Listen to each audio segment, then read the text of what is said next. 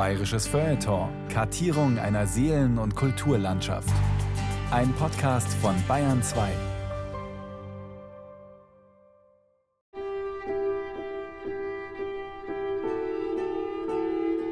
Da haben wir gedacht, das ist jetzt das Dracula-Schloss. Ja, so ungefähr. Das ist halt einfach so da gestanden. Das war wirklich umwerfend.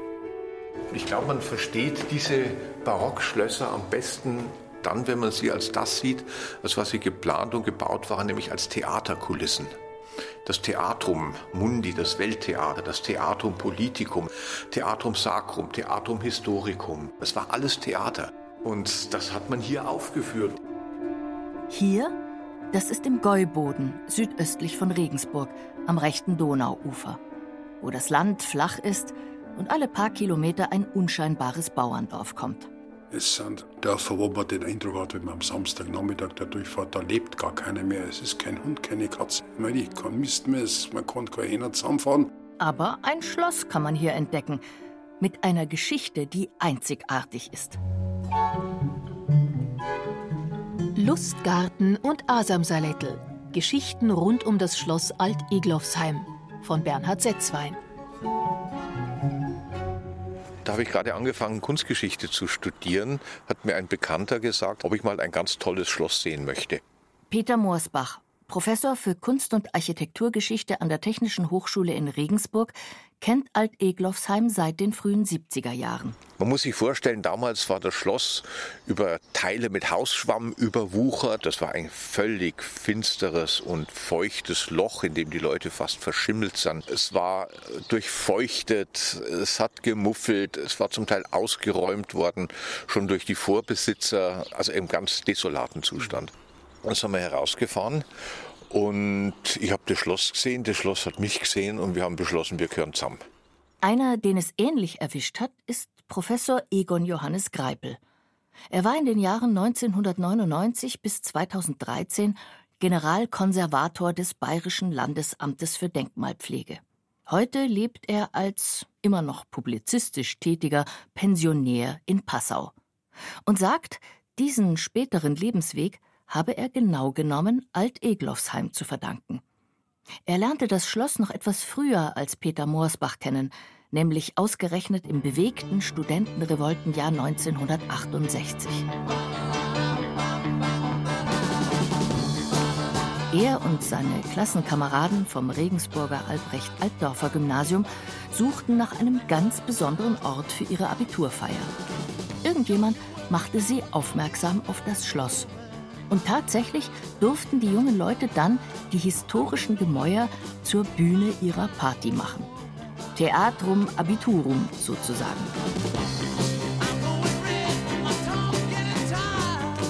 Dass auch Denkmalpfleger nur Menschen sind und mitunter in der Jugend recht übermütige, räumt Egon Johannes Greipel heute freimütig ein.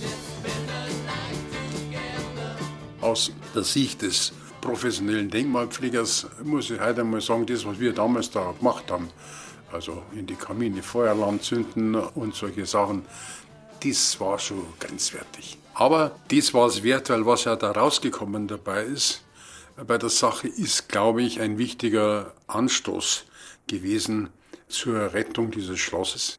Die jungen Leute waren nämlich so begeistert von dem Schloss, dass sie einen Förderverein gründeten zu seiner Erhaltung. Mittlerweile waren einige von ihnen bereits Studenten, eingeschrieben an der Regensburger Universität. Es gab Pläne, dass Alt-Eglofsheim eine Art Gästehaus der Uni werden sollte für Stipendiaten und Professoren. Wer dabei aber unbedingt mit ins Boot geholt werden musste, war die damalige Besitzerin des Schlosses. Frau Ella Petrak, von Beruf Pfarrersköchin. Ihr gehörte damals der ganze gigantische Gebäudekomplex, Sie hatte ihn geerbt von ihrem Dienstherrn, dem geistlichen Josef Wirth, mit dem sie 1936 nach Alt-Eglofsheim gekommen war. Warum der katholische Pfarrer Wirth aus Berlin sich das eingebildet hat und das gekauft hat, habe ich keine Ahnung. Angeblich war es so, dass er heute ein Schloss gesucht hat, und zwar in Süddeutschland, weil er es da schön gefunden hat. Und dann war das Alt-Iglofsheim halt auf der Verkaufsliste vom Haustor und Taxis. Dort hat er es gekauft und hat da drin gelebt, hat auch das Kriegsende Dort erlebt den Einmarsch der Amerikaner 1945 im April. Wohl unmittelbar nach Kriegsende waren Einquartierungen von Flüchtlingen und ähnlichen, Displaced Persons etc. Das war unmittelbar nach Kriegsende. Und dann aber in den 50er, 60er, 70er, da haben einige Familien, und auch heute Leute drin gewohnt, in Wohnungen, vorwiegend im mittelalterlichen Teil des Schlosses. Und zusammen mit diesen Gestrandeten lebten eben auch der Pfarrer Josef Wirth und seine Köchin Ella Petrak mit im Schloss – die herzensgute Frau, wie Egon Johannes Greipel sagt. Obwohl sie mittlerweile schon 40 Jahre tot ist, steht sie ihm immer noch klar vor Augen. Wie halt eine Pfarrersküche sein muss, sie war gut beieinander sozusagen nicht, hatte einen allen in Erinnerung bleibenden bedeutenden Damenbart und war von einer Freundlichkeit und Herzlichkeit, die wir ihr übers Grab hinaus gedankt haben. Also sie hat uns wie ihre Burm behandelt, uns mit Kaffee und Kuchen und Suppen. Da hat es immer irgendwas gegeben und sie hat eine große Freude daran gehabt, wie sie gesehen hat, dass wir mit ihrem Schloss so eine Freude haben und auch so ein Interesse haben. Und das ist uns damals eigentlich eine Art zweite Heimat geworden. Anfang der 70er Jahre verkaufte Frau Petrak dann das Schloss an den Freistaat Bayern und zog um in eine kleine Wohnung in Alt-Eglofsheim. Von dort aus konnte sie alle Tage beobachten, was nun mit ihrem Schloss passieren würde. Erst einmal gar nichts. Man schob die Verantwortlichkeiten hin und her, wie Professor Peter Moorsbach zu berichten weiß. 1973, das war ja die Zeit, wo es in Bayern außer München nichts gegeben hat.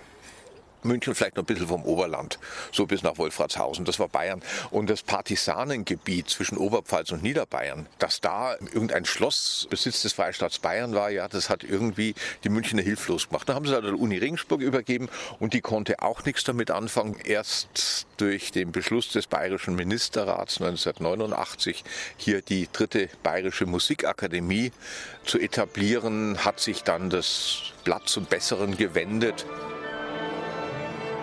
Und so steht neben Markt Oberdorf und Hammelburg seit dem September 2000 auch Alt-Eglofsheim als Musikakademie bayerischen Ensembles zur Verfügung für Chorwochenenden, Seminare, Workshops. Der künstlerische Leiter Bernd Schweinar wir haben in der Regel um die 20, 21.000 Übernachtungen pro Jahr. Der Großteil kommt von Schulen und der Rest ist querbeet durch alle Genres, von Popmusik bis alles Mögliche. Und haben auch dann ansonsten für die eher Jüngeren das Wacken Music Camp in Alteglofsheim beheimatet, was es nur zweimal in Deutschland gibt. Einmal in Wacken, einmal in Alteglofsheim. Das richtet sich hauptsächlich an 13- bis 18-Jährige.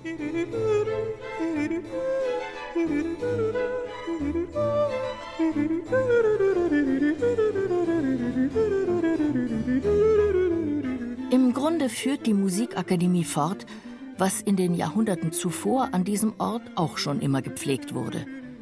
Unter den vielen Besitzern des Schlosses sticht dabei vor allem Johann Georg von Königsfeld hervor, der Alt-Eglofsheim zu einer Art Musenhof machte.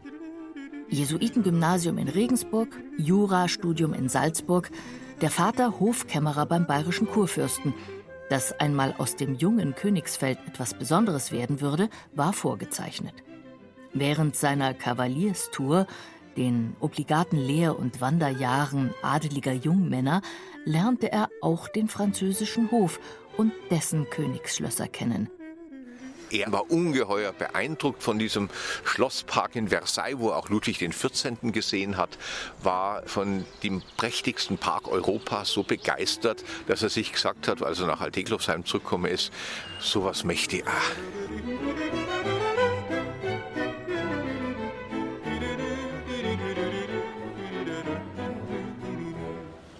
Es ist der Schlosspark von Versailles, 3,2 Kilometer lang, der von Alteglofsheim 230 Meter. Aber ist dann Königsfeld gelungen, einen ganz talentierten Gartenarchitekten nach Alteglofsheim zu holen, den Matthias Diesel.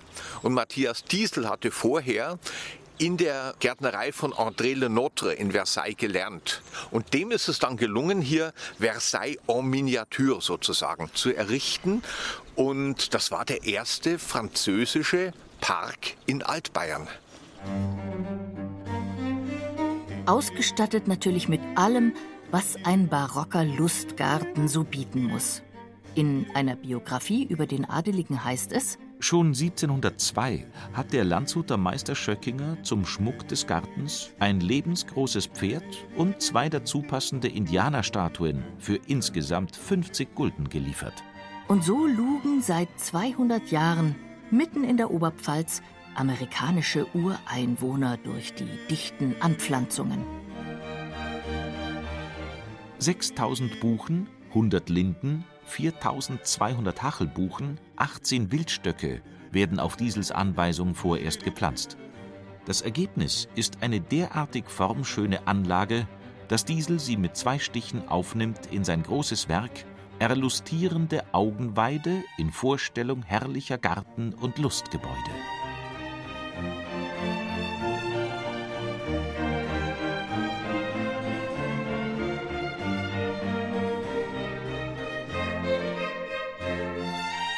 Dieser Park, der Königsfeld ein ziemliches Vermögen kostete, half ihm später bei einem bedeutenden Karrieresprung. Dazu weiß Peter Morsbach eine schöne Geschichte zu erzählen. Wir befinden uns im Jahr 1715. Der spanische Erbfolgekrieg ist gerade zu Ende gegangen. Der bayerische Kurfürst Max Emanuel, ein ewiger Taktierer, dem das eigene Land und die eigenen Leute ziemlich gleichgültig waren, er hat mehrfach versucht, sie gegen ein anderes Herrschaftsgebiet einzutauschen. Dieser Max Emanuel also hatte sich in der Erbfolgeauseinandersetzung auf die Seite der Franzosen geschlagen. Mit dem Ergebnis, dass Österreich halb Bayern besetzte, in der Sendlinger Mordweihnacht ein furchtbares Blutbad unter den Oberlandler Bauern anrichtete und den Kurfürsten außer Landes vertrieb. Max Emanuel ließ seine Familie in München zurück und hielt selbst Hof im belgischen Mons.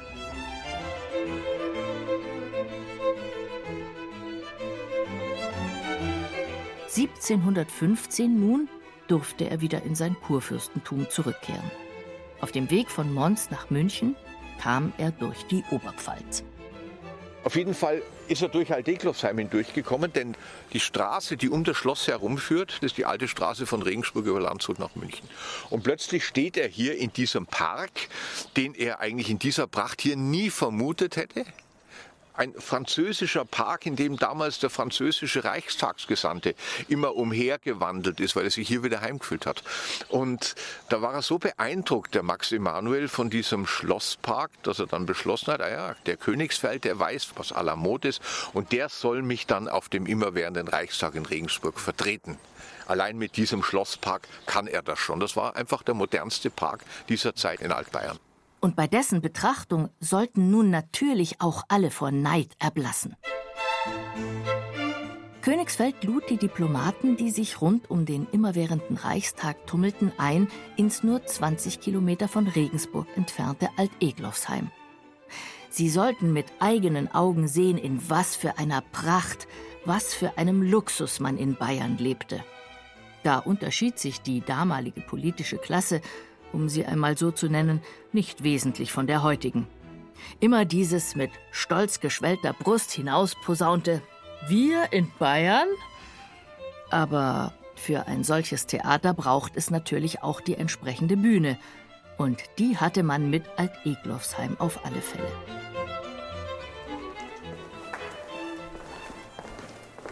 Mittlerweile sind wir im Schlossinneren, im Treppenhaus des Südflügels angelangt. Wichtig war, dass man beim Aufstieg hinauf gesehen wurde. Das war ein öffentlicher Auftritt.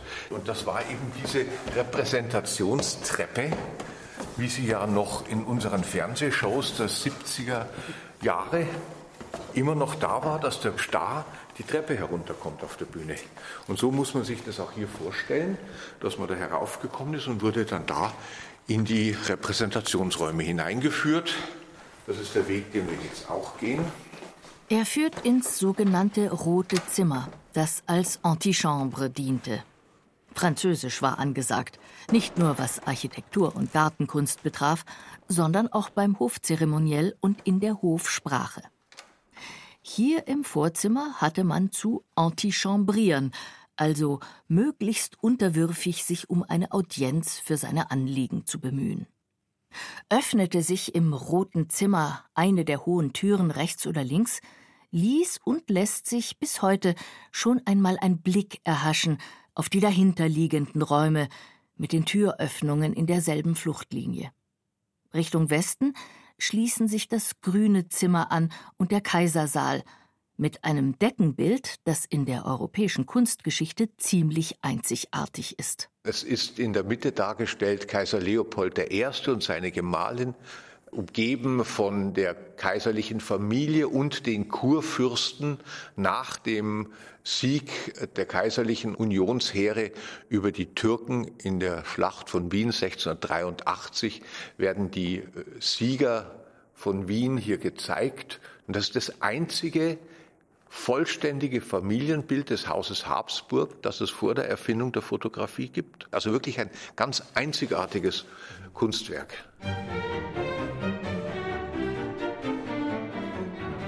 Am östlichen Ende der Zimmerflucht liegt das sogenannte Tafelzimmer. Hier fanden rauschende Bankette statt.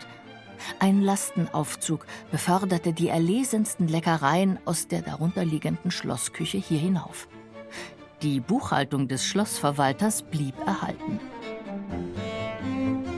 Dauernd sind Fischeinkäufe verzeichnet. 1713 hat der Regensburger Fischhändler eine Rechnung von 148 Gulden vorzuweisen.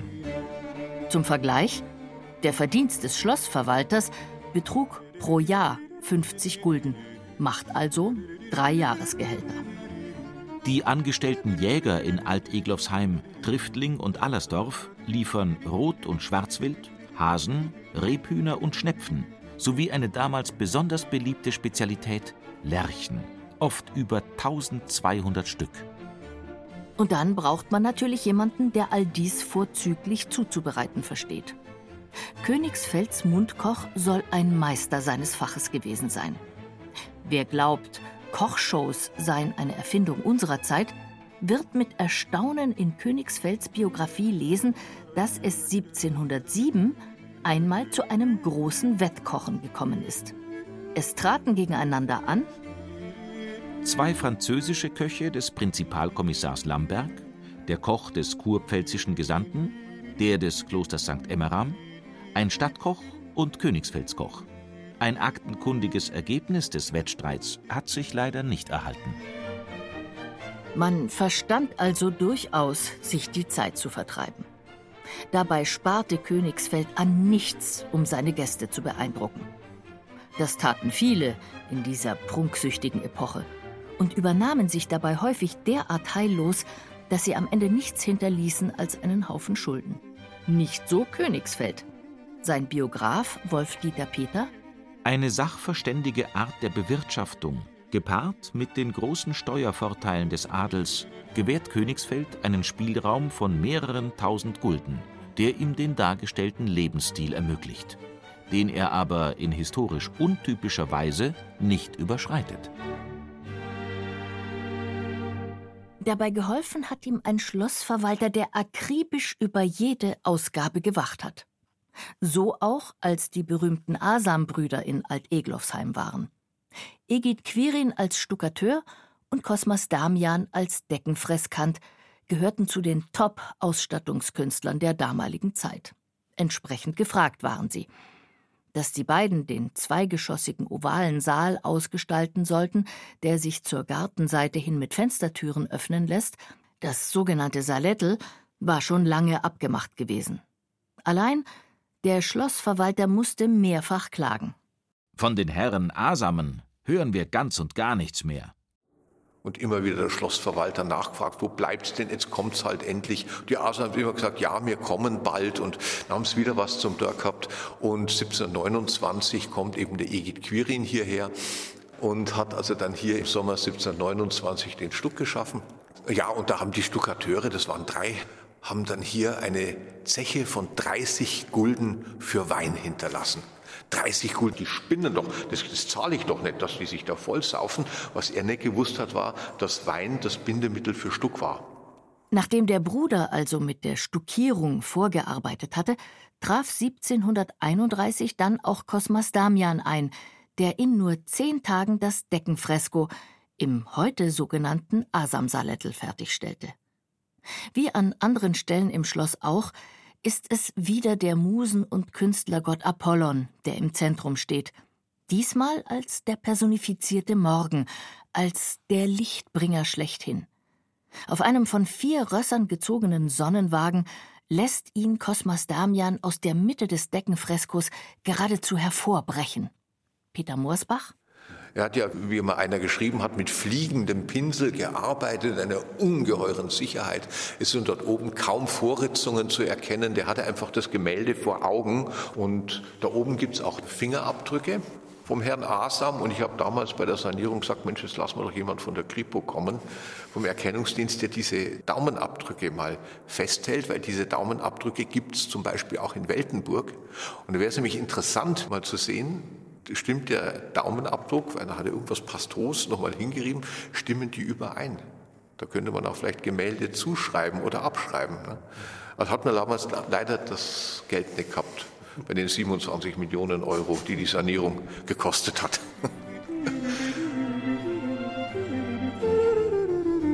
Das Deckengemälde im Gartensalettel jedenfalls kann unbedingt Cosmas Damian zugeschrieben werden. Nicht nur wegen des Fingerabdrucks, sondern weil er sich auch noch selbst darauf verewigt hat. Mit Fahndungsbild sozusagen. Am Rande des Freskos schaut der Maler, kostümiert als Jäger, frech und etwas verwegen auf die unter ihm Stehenden herab. Verlässt man den Saal und dann auch noch das Schloss, ist sein Blick das Letzte, was man mitnimmt. Und der Asam hält ein Bierglas mit dunklem Bier, prostet uns zu. Also eine ganz wunderbare Darstellung. Und es ist eindeutig der Herr Asam, die Batzelaugen und die Knuppelnase. Das ist ganz typisch, das ist er. Wer also dem Kosmas Damian einmal direkt in die Batzelaugen schauen möchte, sollte unbedingt Schloss Alt-Eglofsheim besuchen. Lustgarten und Asamsalettel. Bernhard Setzwein erzählt die Geschichten rund um das Schloss Alt-Eglofsheim. Gesprochen haben Irina Wanker und Johannes Hitzelberger. Ton und Technik Wolfgang Lösch. Regie und Redaktion Carola Zinner. Eine Produktion des Bayerischen Rundfunks 2021.